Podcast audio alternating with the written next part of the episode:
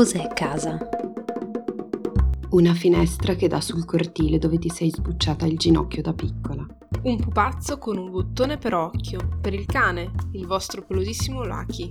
L'aveva strappato. Una parola che puoi capire solo tu e tua sorella, che nessuno potrà mai rubarvi. Casa è una nebulosa in cui solo tu hai la navicella per arrivare. Un luogo, ma anche un tempo che solo le parole possono raccontare. Noi siamo Gaia Campanale, Irene Pollastro e Giorgiano Orsake e vi diamo il benvenuto a Le parole per dire casa, geografia sentimentale di scrittori e scrittrici italiane con radici lontane.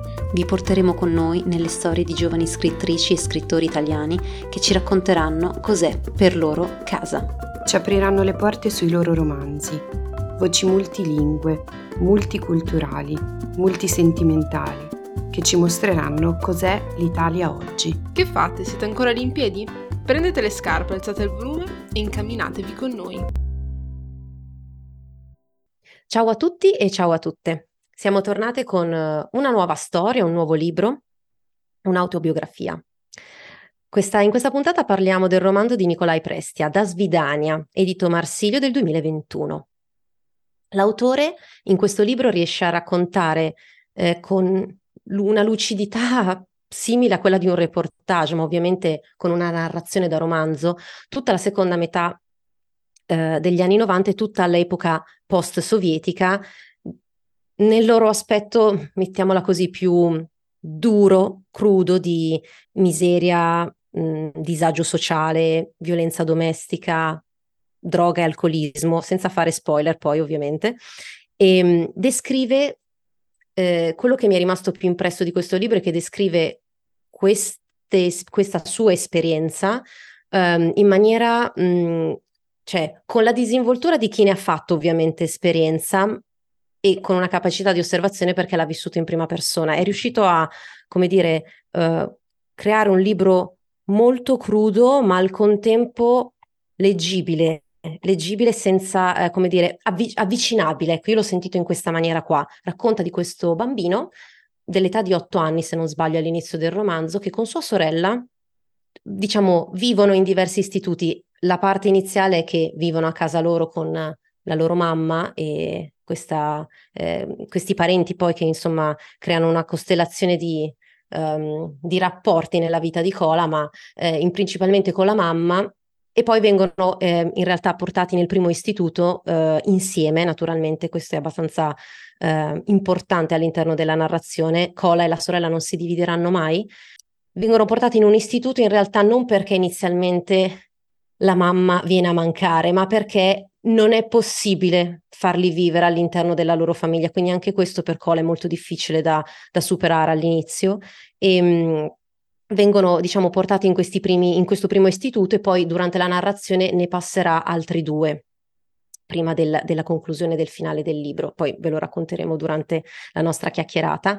Diciamo che è un'esperienza che Cola vive da bambino molto piccolo, in cui eh, percepisce questo senso di vuoto eh, dovuto anche a queste, queste esperienze molto, molto precoci di abbandoni eh, di addii, di, di, lutti in realtà. E, ehm, e tutto questo non sarebbe stato possibile né da vivere né da raccontare poi in realtà. Visto che Nicolai ci, ci regala questo libro a, affrontando insieme al lettore questo dolore che poi è retroattivo, eh, non sarebbe stato possibile eh, se non grazie alla, al ruolo che l'immaginazione ha nella vita di questo bambino di otto anni che in un qualche modo riesce a, mh, mm, viene da dire questo termine, riesce a rendere forse, oddio, poetico, poetico ma in maniera molto malinconica, quello, il, il dolore che sta vivendo, il, il disagio fortissimo che sta vivendo, la paura fortissima che sta vivendo, in un modo che per noi può essere appunto leggibile. E grazie all'immaginazione Cola può far fronte a queste difficoltà con una forza in più, con una protezione in più che spessissimo i bambini in un orfanotrofio eh, non possiedono, credo. Eh sì, Gaia, cioè, quello che tu ci racconti è, è, proprio il succo, il cuore del romanzo, un concentrato di quello che noi leggiamo E anche se poi in realtà raccontato così forse è anche un po', un po' troppo da persona adulta, no? Noi siamo degli adulti che leggono un libro, ma il punto di vista di questo bambino di cola che, che in qualche modo deve affrontare e affronta e sicuramente eh, elabora nella sua maniera queste situazioni. Tu parlavi giustamente prima del, dell'immaginazione, del sogno, della fantasia, anche di un modo con cui i bambini stessi cercano di dare spiegazione a quello che gli succede, ma poi dall'altro lato nel romanzo Cola eh, fisicamente, quindi al di fuori sua, del suo conscio, è, è un bambino eh, fragile, più di una volta finisce in ospedale. E, e, questo secondo me è anche quasi antitetico. Questo libro è eh, spesso basato sulle, sugli opposti. Infatti, anche con, nell'intervista che abbiamo fatto con l'autore, con Nicolai Prestia, eh, io uh, una cosa che ho notato subito, ma di cui anche lui ci ha dato conferma, eh, ma eh, sempre senza spoiler, è che questo libro è fatto di contrasti, il freddo della Russia, l'inverno, il gelo, dall'altro lato il calore umano di certe figure e qua ci tengo tantissimo a dire delle figure femminili, perché mh, mm, io trovo che Cola sia... Mh, mm, sia circondato da, da, delle figure femminili estremamente importanti. Prima fra tutte la sorella, con cui vive quasi in simbiosi e allo stesso tempo non vive in simbiosi. Perché, e vedete qui di nuovo i contrasti, i dualismi, eh, il doppio. E questo perché? Perché, ad esempio, quando sono su, su questo pulmino, c'è questa scena meravigliosa e ha paura che la sorella venga portata, perché questo pulmino deve lasciare i, ba- vari bambini all'interno del pulmino in vari istituti, e eh, ha paura che la sorella scenda senza di lui o il contrario, che lui sc- che lo obblighino, lo chiamino a-, a, scendere e che la sorella non scenda con lui e questa cosa lo terrorizza. Le figure femminili poi per me sono ovviamente la madre eh, che è costretta ad abbandonarli, questa zia, questa babushka che, eh, che si prende cura di loro in una maniera, come posso dire, con tutto il cuore possibile, con tutte le possibilità possibili. E poi c'è per me poi una figura femminile di cui mi è venuto eh, in mente pensando all'amore che Cola riceve è quella dell'infermiera, no? Che è quando in uno dei momenti clou del libro Cola finisce in ospedale viene curato da questa infermiera che lo prende a cuore proprio perché è un bambino solo che veniva dall'orfanotrofio e si ritrova in pediatria e in pediatria ci sono gli altri bambini con le loro mamme. E lì, ecco, credo che questo sia un, un grande libro basato sui, sui, dualismi, sui contrasti, e, però pieno, pieno d'amore. Sai, Gio, che per esempio io non ho avuto questa forte percezione che hai, hai avuto tu sulla centralità delle figure femminili. Nel senso che secondo me questo è un romanzo che ha un unico centro e l'unico centro è Cola. E tutto l'universo gravita intorno a lui e gravitano intorno a lui una serie di figure che hanno una connotazione negativa, diciamo prim- prima tra tutte questo zio che è stato una delle cause che hanno costretto i bambini ad allontanarsi dalla famiglia e poi ritorna nel corso del romanzo e, e insieme a lui, cioè lui forse rappresenta questo ambiente di disagio sociale di cui ci parlava Gaia all'inizio, e poi una serie di figure invece positive eh, che sono, sono, femminili sicuramente, è la zia, la babushka che tu citavi, è quell'infermiera che si prende cura di Cola, ma è anche il direttore dell'istituto, sono anche i suoi amici che lo accolgono e lo difendono anche in un certo senso dalle dinamiche brutte dell'istituto. Quindi io non ho visto un particolare risalto sulle figure femminili se non derivante dal fatto che ovviamente in un certo senso la società è ancora così. Figuriamoci in una Russia degli anni 90 dove comunque i ruoli di cura erano e sono, eh, voglio dire, tendenzialmente femminili e quindi mi sembra più che eh, queste figure qui che tu hai descritto derivino un po' più dalla struttura sociale che non dalla volontà di dargli una centralità nel romanzo o nella vita di Cola. Eh, quindi è bello anche vedere che, che tipo... E poi, per esempio, secondo me la sorella, come dici tu, sta proprio bene in quei contrasti. Anzi, io a volte l'ho vissuta come dire, cioè, a Cola gliene frega un sacco di sua sorella, ma sua sorella, boh, di lui gliene fregherà così tanto. Perché a volte questa cosa mi ha, mi ha un po' destabilizzato, perché tu racconti quell'episodio lì del pulmino, ma c'è anche un altro episodio in cui lui rischia di essere adottato senza sua sorella e fa fuoco e fiamme, ma anche quando lui è in ospedale, sta sorella non si vede alla fine perché non lo vanno a trovare, ma non è che quando torna gli fa le feste. Quindi eh, anche su quello io ho letto un po' un contrasto, un dualismo e per questo ti dico, per me il centro del romanzo è lui e la sua percezione e tutto il resto gli gira attorno senza che sappiamo veramente tanto di quei personaggi lì. Qual è l'unico forse che è caratterizzato? Ma sai, la mia domanda è anche, ma non è che noi magari abbiamo questa percezione perché noi viviamo nella memoria di Cola, cioè anche l'idea del, cioè, è come, è come leggere L'amica geniale che noi ormai citiamo da stagioni, e, però cioè, noi leggiamo il punto di vista di, di Lenù, non di Lila, è stessa cosa per Cola. È, è, vero, è vero, però secondo me, non che io voglia sempre osannare l'amica geniale, lungi da me fare questa operazione, però lì, diciamo, c'è, io lì vedo una caratterizzazione di tutti i personaggi. Qui invece mi sembra davvero è un romanzo autobiografico e, e, davvero questo si vede, cioè l'esperienza, l'unica che viene raccontata, gli unici pensieri sono suoi. Mi sembra che a Nicolai non interessi neanche troppo caratterizzare gli altri personaggi. Mm-hmm. Sì, ma sai cos'è? È anche dettato dall'urgenza, se ci pensi. Io... E questo e questa è una cosa su cui secondo me sì. tutte e tre ci siamo trovate un po' d'accordo sull'urgenza di questo libro. Mm-mm, assolutamente. E vorrei aggiungere un pezzettino. Secondo me sono d'accordo con Ire del fatto che non vengono caratterizzati troppo questi personaggi, perché in realtà il centro di tutto è Cola. Ma cioè, è evidente che da questo libro esce tanto male, ma anche tanto bene. E le figure che fanno bene a Cola vengono caratterizzate attraverso il movimento che Cola fa verso queste persone. Per esempio, la sorella sembra veramente qualcosa che sta sempre sullo sfondo, ma è, qualco- è come una calamita per Cola, cioè attira sempre l'attenzione. In quante scene si dice ehm, siamo lì a mangiare tutti insieme e lui, se non trovava la sorella con gli occhi, poi magari non si guarda, non, la sorella non ricambiava lo sguardo di Cola, oppure neanche si parlavano, ma quello era un contatto che eh, metteva in protezione l'ambiente di cola, quindi non viene caratterizzato nella scrittura, hai ragione Ire, però viene, come dire, ehm, viene data quell'accezione positiva rispetto ai movimenti che fa cola all'interno dell'ambiente, che possono essere per l'appunto eh, non so, la zia che li toglie sempre dai guai e che gli dà questo amore, no? anche se pur un po' sporadico, come, come, può in un qualche modo,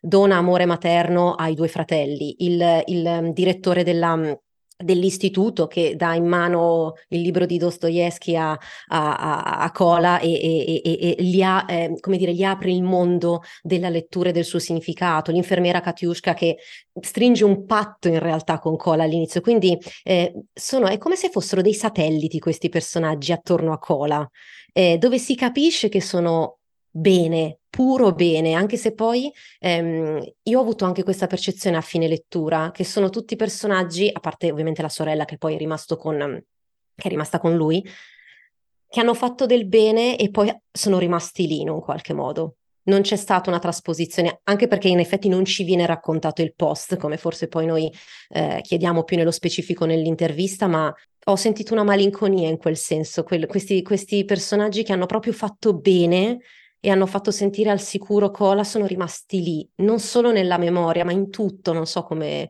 come spiegarlo, non so se avete avuto anche voi questa percezione.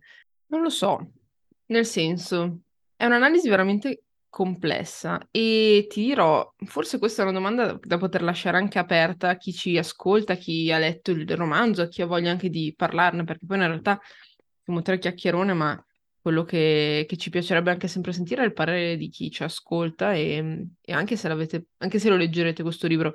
E sicuramente è una domanda che rimane aperta, non lo so. Eh, secondo me, Geo, sì. è una domanda che tu dici giustamente rimane aperta e, e, noi ci stiamo facendo delle lucubrazioni, perché in realtà tu ci hai gettato prima quest'amo e secondo me è, è una delle caratterizzazioni fondamentali di questo romanzo e poi ce l'ha confermato anche Nicolai questo romanzo nasce da un'urgenza e da un'urgenza di raccontare un'esperienza anche per trasmettere delle cose a chi lo legge. Cioè lui quando ha scritto e quando poi si è accorto che la sua storia poteva diventare un romanzo, l'ha fatto con un'idea ben fissa in testa, che questo potesse fare del bene degli altri, dare della speranza agli altri.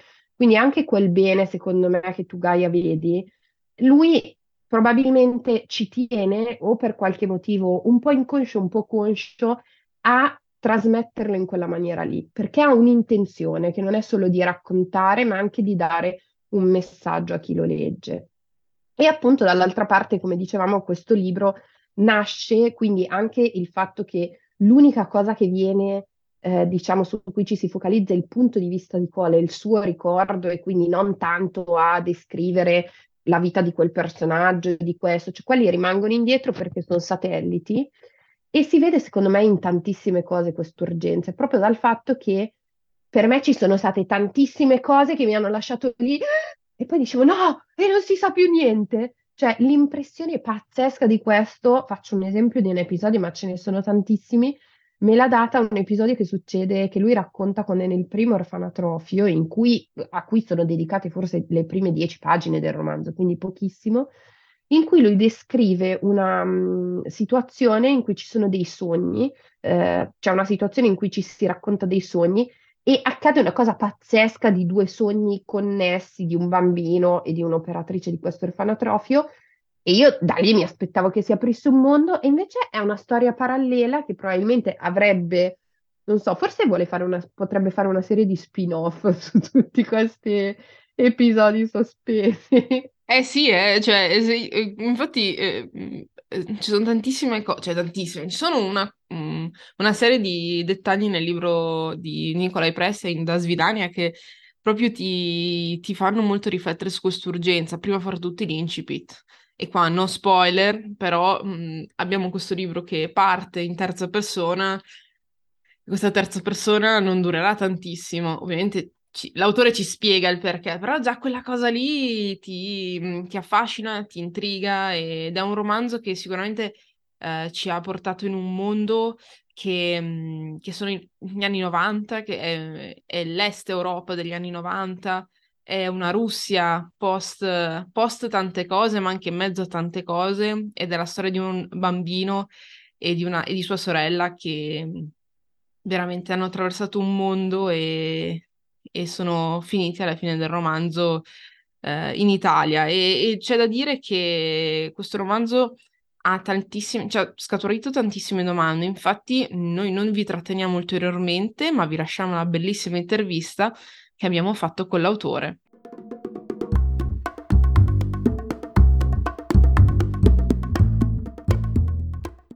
Allora, Nicolai, prima di iniziare con poi l'intervista vera e propria, con le nostre domande, abbiamo deciso di creare un trend con questa nuova stagione del podcast e fare un breve gioco per rompere il ghiaccio. S- sicuramente conosci nome, cose, città, animali, dove estrai la lettera? Sì, sono negatissimo. All- allora, tralasciamo l'estrazione della lettera, noi, facciamo, noi la facciamo libera. Ehm, okay. Rispondi a queste domande. Allora, nome, ovviamente del tuo libro, perché noi siamo monotematiche, eh? quindi parliamo del libro. Meglio perché è l'unica cosa alla quale so parlare discretamente. Parliamo di questo, noi siamo monotematiche, quindi nome del tuo libro. Da Svidania. Cose, e visto che siamo sempre le solite, le decliniamo nei libri, ovvero dici un titolo di un libro del cuore, un libro di struggi certezze, il libro che vuoi e perché, o che ti viene okay. in mente al momento. Che è Memorie dal sottosuolo di Dostoevsky. per me è un, uh, capolavoro generazionale lo sarà per un sacco di tempo e soprattutto nelle ultime pagine, che secondo me è il testamento di buon auspicio per tutte le generazioni. Perfetto. Animali e ti chiediamo la, il tuo animale guida. Eh, leone, sono banale. Perché? Adesso vogliamo sapere anche il perché. Ma perché in realtà ehm, quando studiavo a Siena ehm, avevo un soprannome nella compagnia con i ragazzi con i quali uscivo, che era Lionel, senza un motivo in realtà, okay. non c'era nessun motivo e da lì sono sempre identificato, identificato tra virgolette ovviamente nel leone, io sono okay. proprio l'opposto del leone. E per ultima, siccome il tema di questa stagione mh, mm, vuole essere quella di costruire insieme a voi autori che intervistiamo una mappa, diciamo, delle vostre geografie sentimentali, quindi ti chiediamo città e, mhmm, puoi risponderci rispetto a quella dove sei cresciuto, quella più rappresentativa della tua vita e magari, ehm, o raccontarci i posti del cuore di questa città, oppure tre aggettivi per descrivere questa città. la città deve essere soltanto una oppure posso... Ne vuoi dire più di In una? realtà- Ne ci fa piacere. In realtà sono tre le città, Ok. eh, che è la città natale, Nizhny Novgorod, Mhm. appunto perché ci sono nato e mantengo tutti i ricordi. E poi Siena, perché ho fatto l'università a Siena e lì, diciamo, ho intrapreso la passione per la scrittura. E poi Roma, perché Roma è, secondo me, la città perfetta per eh, la scrittura, è tutto legato, diciamo, alla scrittura, ecco. Benissimo, perfetto. Allora, diciamo, possiamo dare il via all'intervista vera e propria e continuo a parlare io con la prima domanda. Allora, voglio farti una domanda, mh, sul titolo del libro. La vita di Cola, che è il protagonista di, eh, appunto del tuo romanzo, è mh, un susseguirsi proprio dalla tenera età di eh, incontri e anche di addii in realtà. Qual è il significato proprio di Das Vidania nel percorso che Cola però ha dovuto compiere in un qualche modo, anche per essere in grado di, di dire addio, no, a delle persone ehm, con cui ha legato nella sua vita in Russia? E come mai soprattutto l'unica persona a cui non lo dice in realtà è Faya, che è questa, la zia Babushka, che è l'unica, diciamo, parente che si è presa cura di lui e della sorella mh, e che, come dire, ha donato loro quell'affetto che ricorda quello materno per la cura, nonostante sia stato anche sporadico durante gli anni, insomma, delle, delle, delle varie trasferte nei vari istituti. E come ultima cosa, questo romanzo serve per dire addio? Si è- ti è servito per dire addio? Ok, allora, eh, da Svidania, ehm, come hai detto tu nel libro, ha diversi significati, ehm, perché il mio intento è quello di eh, dare un senso differente eh, a una parola, ma in realtà anche a quelle che sono le situazioni nella vita. Ehm, I primi due da Svidania, ehm, che ci sono appunto nel, nel mio romanzo, ehm, hanno un significato di addio, di un addio consapevole. Abbiamo un addio con eh, lo zio, che è un addio consapevole verso il male puro, e poi c'è mh, un addio sempre consapevole, che però è un addio ehm, non più negativo, ma eh, positivo verso l'infermiera Katiuscia, per poi arrivare eh, all'ultima, eh, l'ultimo da Svidania, che è la trasformazione, che diciamo è coerente con tutto il percorso del libro, la trasformazione dei due da Svidania precedenti, che in realtà questo da Svidania allo stesso tempo significa sia addio, ma sia anche ehm, benvenuta vita nuova. E l'unico da Svidania che non riesco a dire è quello a Babushka Faya, ma perché mh, ero inconsapevole, cioè io non, non avevo ben compreso che non ci saremmo mai più rivisti. Quindi in realtà, infatti, è il mio più grande rimpianto, è il rimpianto della, della mia vita. Grazie Nicolai. E io, eh, proprio continuando anche con quello che ci hai raccontato, che eh, è un libro, perché Da Svidania è un libro fatto, quando noi l'abbiamo letto, ne abbiamo anche molto discusso, è un libro fatto di contrasti, cioè un romanzo sul freddo, sul gelo della neve, sull'acidità delle mele verdi che non sono dolci come quelle rosse, dello zio che si droga a pochi passi da cola, dei ragazzini che lo picchiano il primo giorno in orfanotrofio. È però anche un grande abbraccio da Svidania, è un libro fatto di tenerezza, degli della dolcezza degli amici di cola, che gioiscono nel poter stare in stanza assieme, del direttore che gli mostra la salvezza nascosta nei libri. Cioè, da Svidania poteva essere una spada, poteva essere veramente un, un grande romanzo sul dolore, invece è un inno alla memoria dei bambini, alla tua memoria da bambino, mi, mi sento di dire. Questo essere a metà è ben rappresentato anche dalla copertina del tuo libro, tra parentesi, ed è una mela però che non è proprio verde, è una mela che si sta già leggermente ossidando, ingiallendo.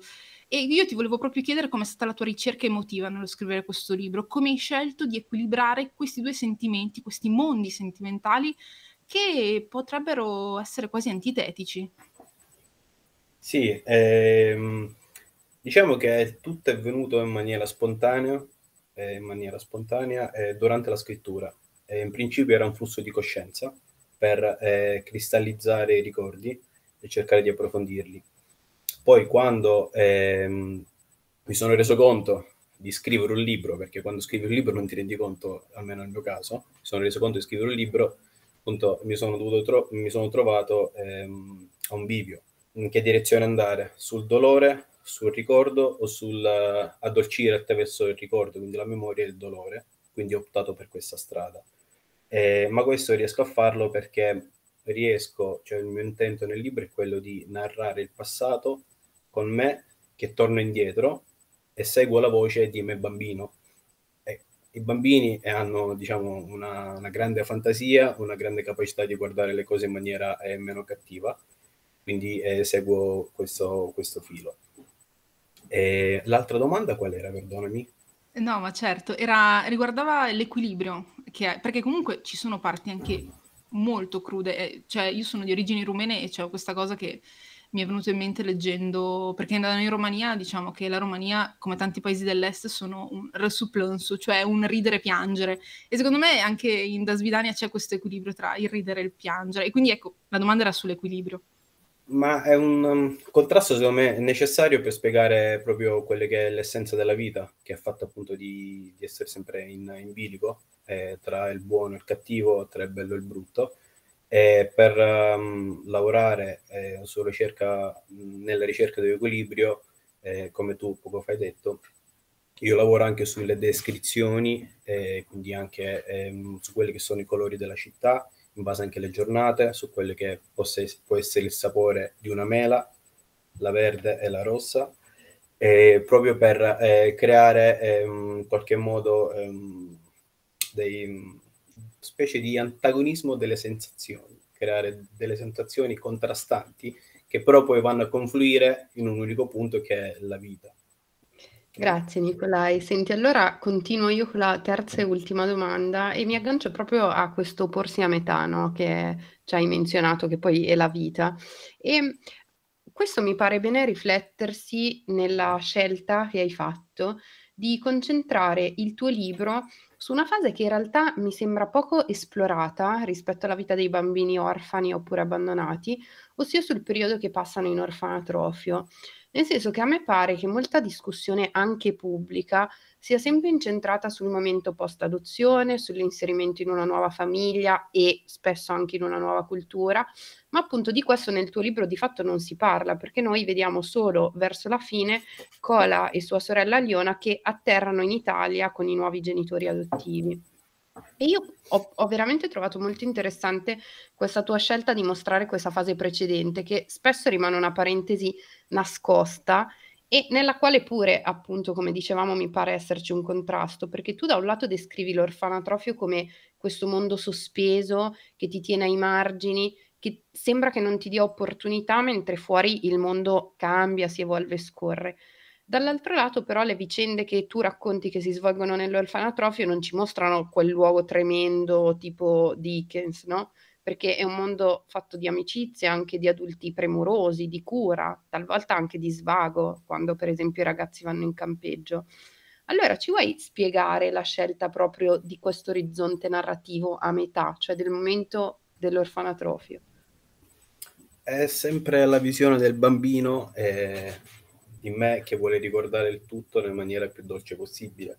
Perché eh, hai ragione quando mi poni questa domanda, eh, perché nel vissuto reale l'istituto non è stato soltanto quello raccontato nel libro.